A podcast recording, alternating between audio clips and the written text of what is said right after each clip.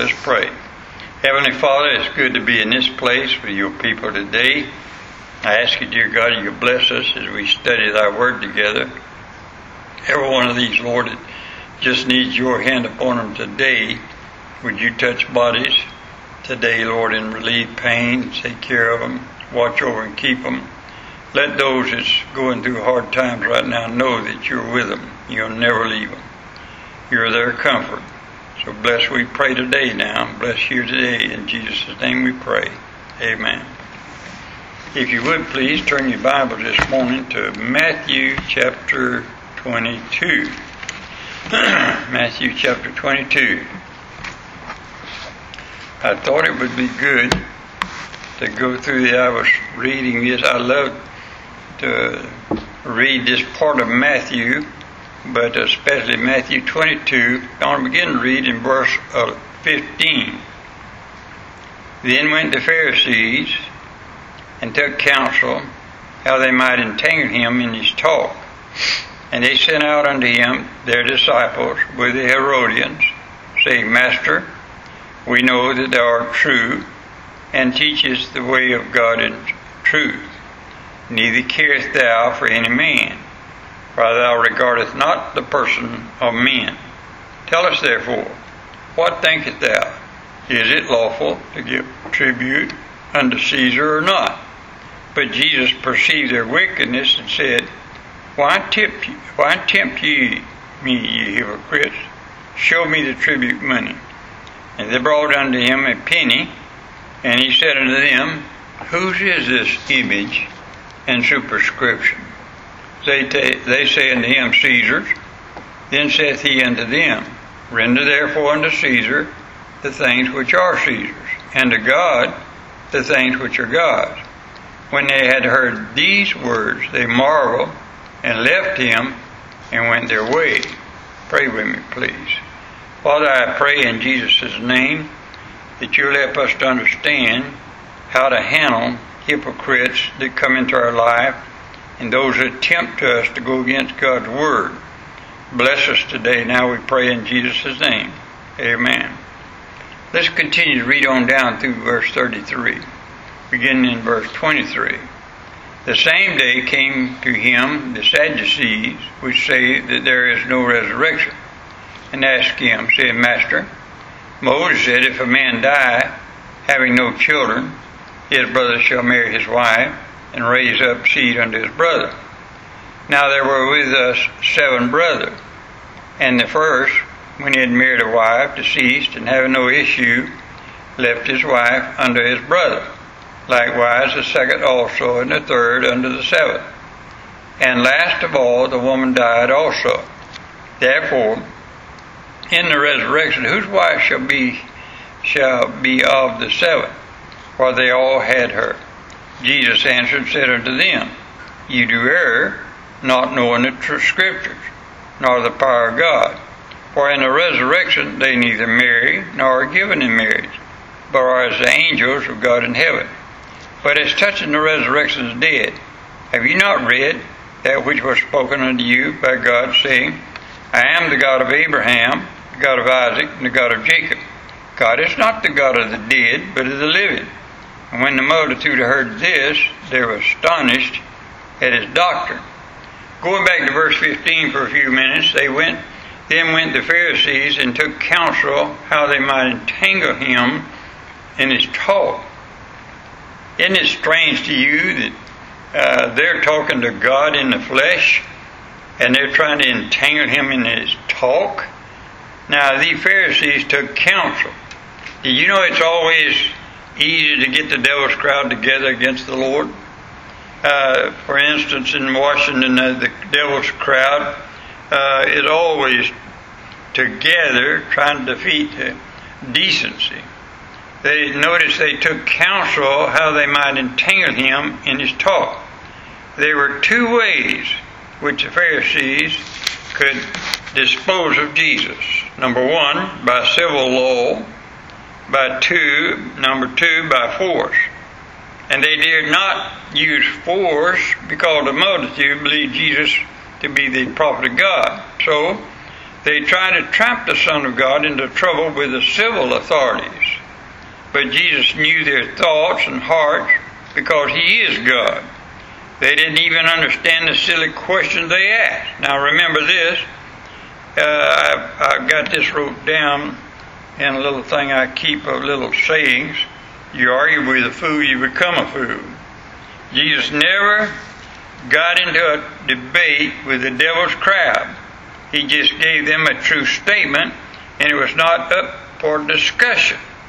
Then note the hypocritical tone of verse 16. And they sent out unto him their disciples with the Herodians, said, Master, now let me tell you something. Jesus is not master. He's God. We know that thou art true and teachest the way of God in truth. Neither carest thou for any man, for thou regardest not the person of man. Well, if they knew that he teaches the truth, why are you questioning him? Now, go on with me, please. I want to show you something. God has always had problem with hypocrisy, flattery, and I. And this is something that I have been very careful of ever since I got into the ministry. You better be careful when people flatter you all the time. Uh, if you preach the truth, some people are going to have a problem with you. Amen. If you stand for the truth, so if everybody's flattering you and everybody thinks highly of you, you're in trouble. Now, they called him master, and he is.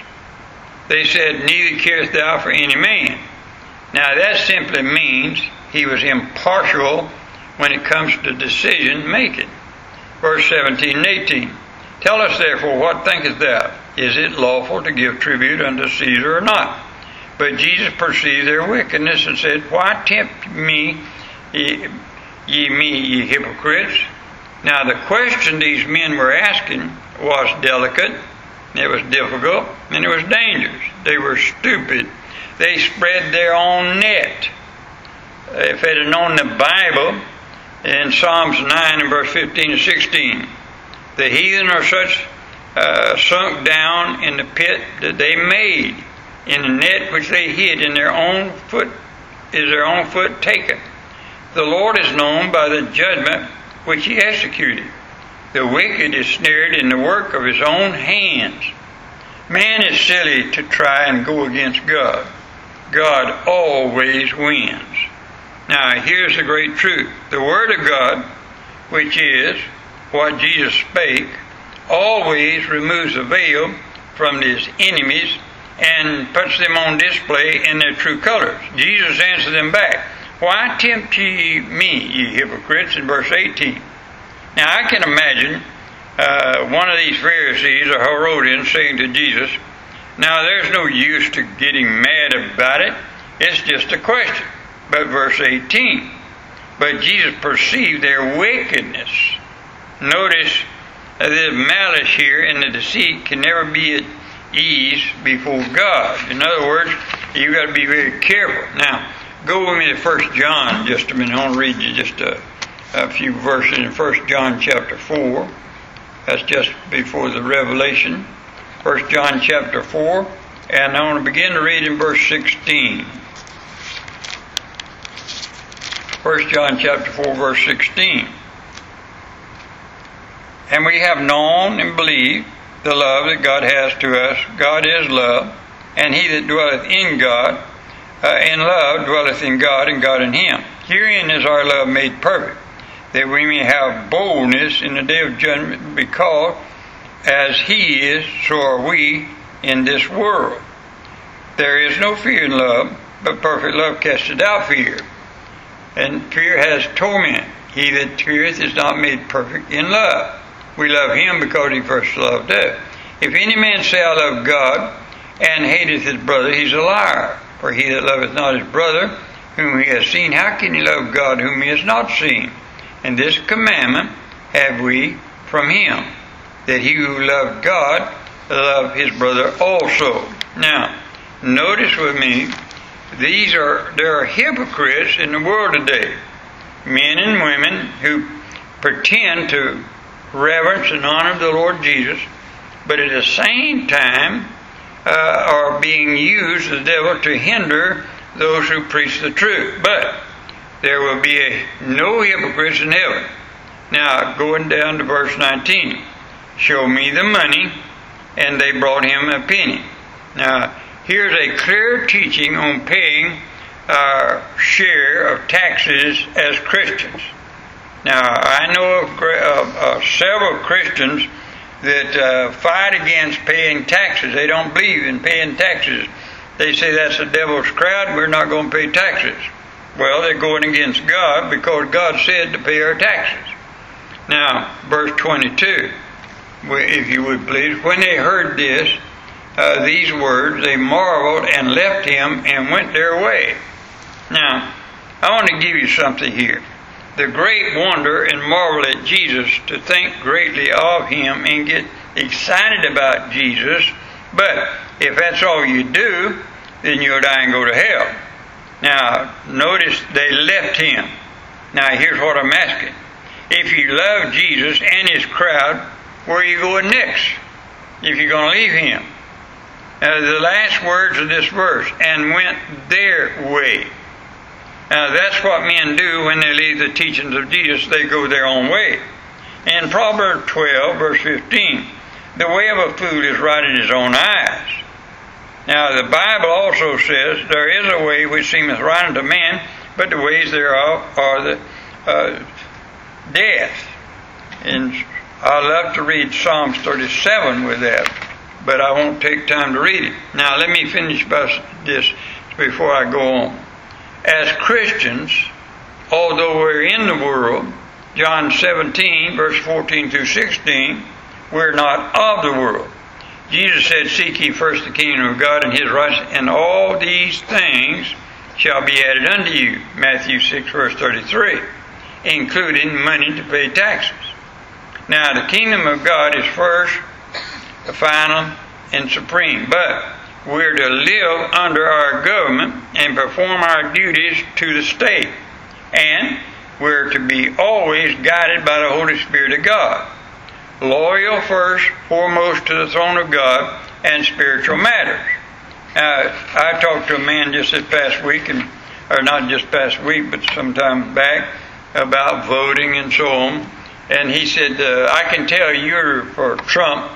And uh, he said, "How in the world can you be for Trump?" And he works for uh, a gas company uh, way up in a big refinery and things, and he said, Do you realize the cost it takes to get a gallon of gas to your pump or to your car? And he went on and on. That's the reason I vote, uh, vote for Biden.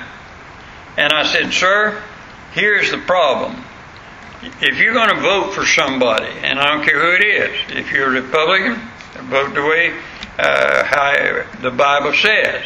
But if you're a Democrat, then you ought to look, vote according to what the Bible says. There's a higher law than man.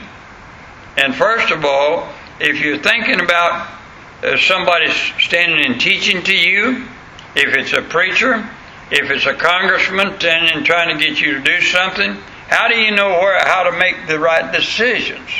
The right decision is by the Word of God.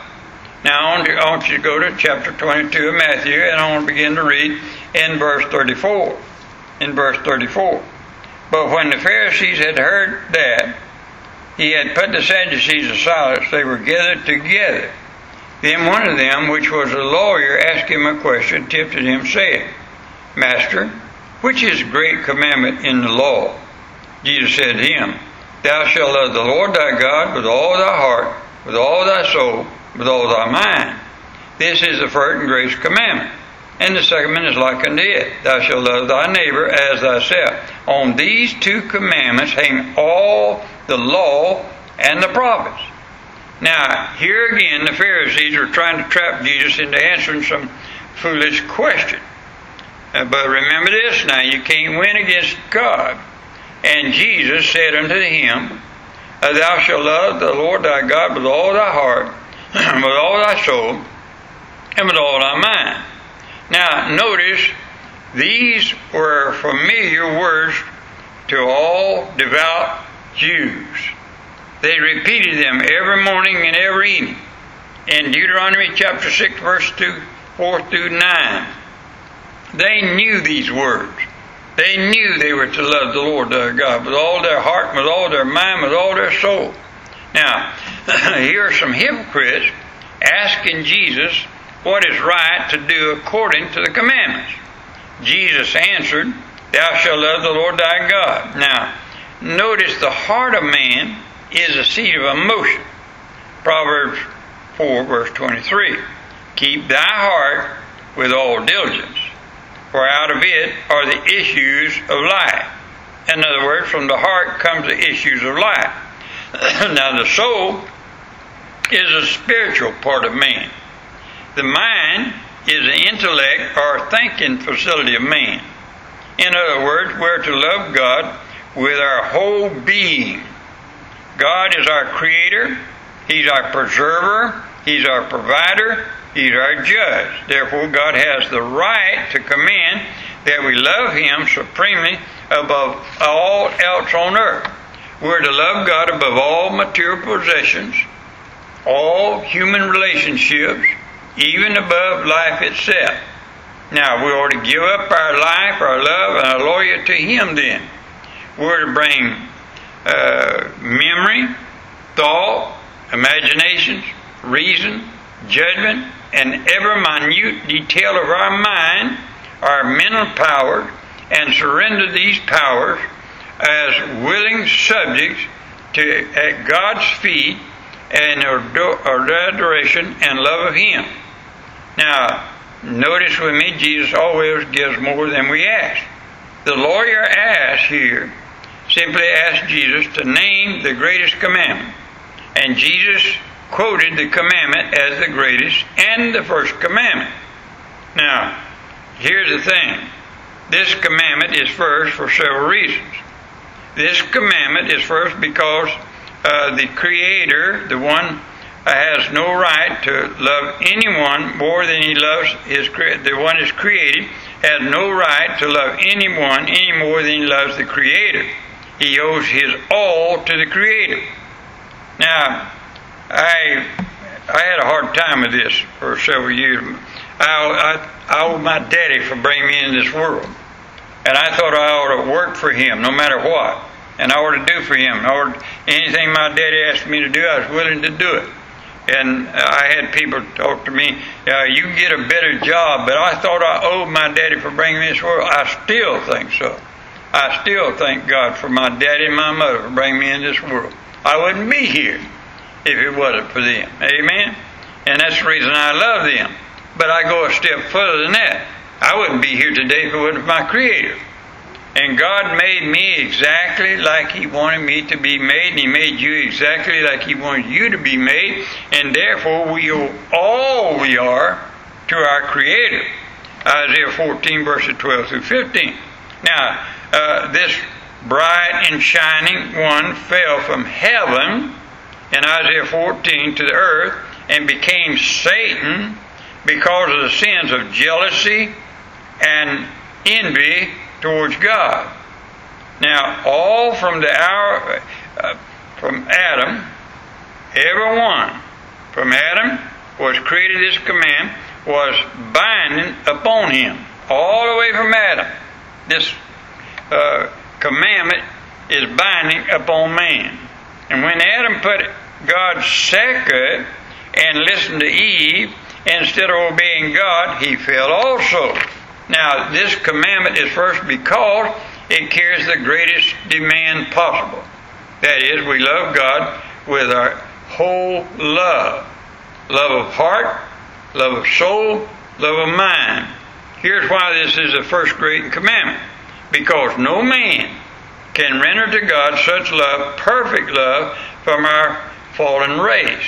I can't love God like I ought to love God. That's the reason I pray all the time. Lord, teach me to love you more.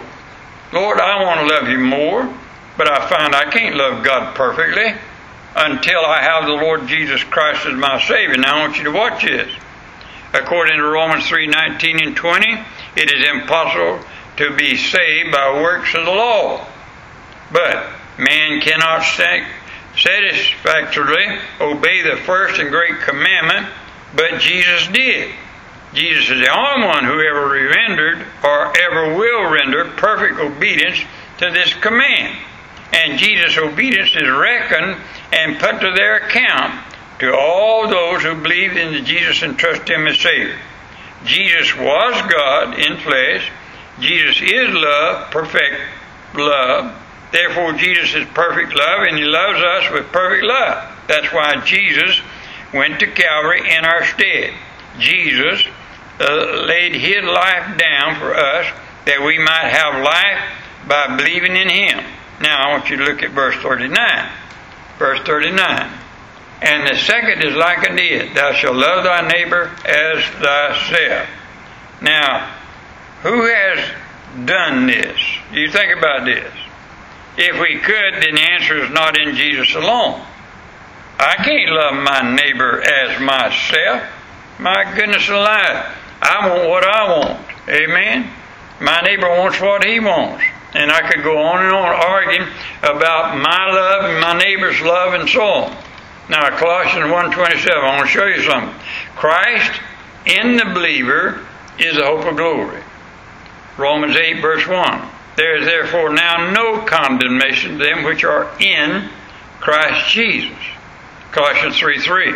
For you are dead and your life is hid with Christ in God. Colossians 2 9 and 10.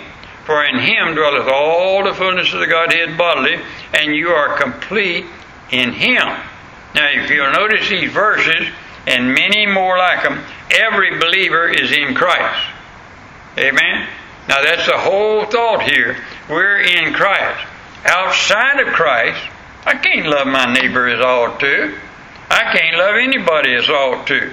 But I can in Christ even though we're not capable of loving our neighbor as ourselves, Christ in us loves that neighbor with perfect love. Therefore, this commandment is founded upon the first commandment and it flows from the first. Now, verse 40 On these two commandments hang all the law and the prophets. Now, if you go back to Ecclesiastes 12, verse 13, uh, the loving God and loving our neighbor is the first one. Subject of divine revelation. Remove this one support, and all the others fall. If you don't love Jesus as your personal Savior, then you have nothing. There's nothing. Now I want you to watch verse 41. While the Pharisees were gathered together, Jesus asked them, saying, What think you of Christ? Whose son is he? Say unto them, the son of David. He says to them, How then doeth David in spirit call him Lord, saying, The Lord saith unto my Lord, Sit down on my right hand till I make thine enemies thy footstool. If David then called him Lord, how is he his son? And no man was able to answer him a word, neither doeth any man uh, from that day forth ask him any more questions. You know what I've learned? being a Christian, trying to love everybody, trying to get along with everybody, if somebody asks you a foolish question, answer them with the Word of God. Don't get in an argument with them. Don't fuss with them. Don't fight with them. Just answer them from the Word of God and leave it there. Amen?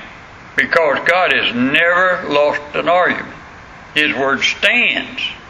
And that's why that when people start talking to me about all kind of crazy things, and I do, I have a bad habit, uh, whatever you want to call it, a flaw, whatever. I love to argue when it comes to things of the Bible. I just, uh, if you're not careful, I'll get in an argument with it. But I, I, I catch myself and I say, wait a minute, you're not to argue. You use the word of God and walk away from it. In other words, somebody, somebody comes to you and says, a preacher, can you tell me how to go to heaven? Yeah. I think this and I think that. And I like what Brother Rolfe told me one time, and I'll never have got away from it. He said, listen to me now, young preacher. He said, you never have a right to go in that pulpit and say, this is what I think. He said, you don't have that right. Now, everybody else might, but you don't as a preacher. If you're going to preach God's word, you got to say always, you got to know what you say from that pulpit is the word of God. And brother, I've learned that's the truth. I've made a lot of mistakes as a young preacher, saying things, doing things that I thought was right to do, but I learned as I go in the Word of God that this is the way God said it, and this is right. Amen. And I correct them, and and that only by the Word of God. And uh, so when people come asking you crazy questions, and they're going to do it, they're going to do it in life, then you answer them from the Word of God. This is why I do this. Amen. And uh, I've been called an old fogey, and they got it right. Amen. Let's pray. Father, would you bless your word to us today? We love you, but Lord, like these verses teach, teach us to love you more every day. We believe you are God in the flesh, and you dwell in us, and you give us a heart of love to love everybody. We thank you for that, and we ask you to increase that every day. In Jesus' name we pray. Amen. Thank you.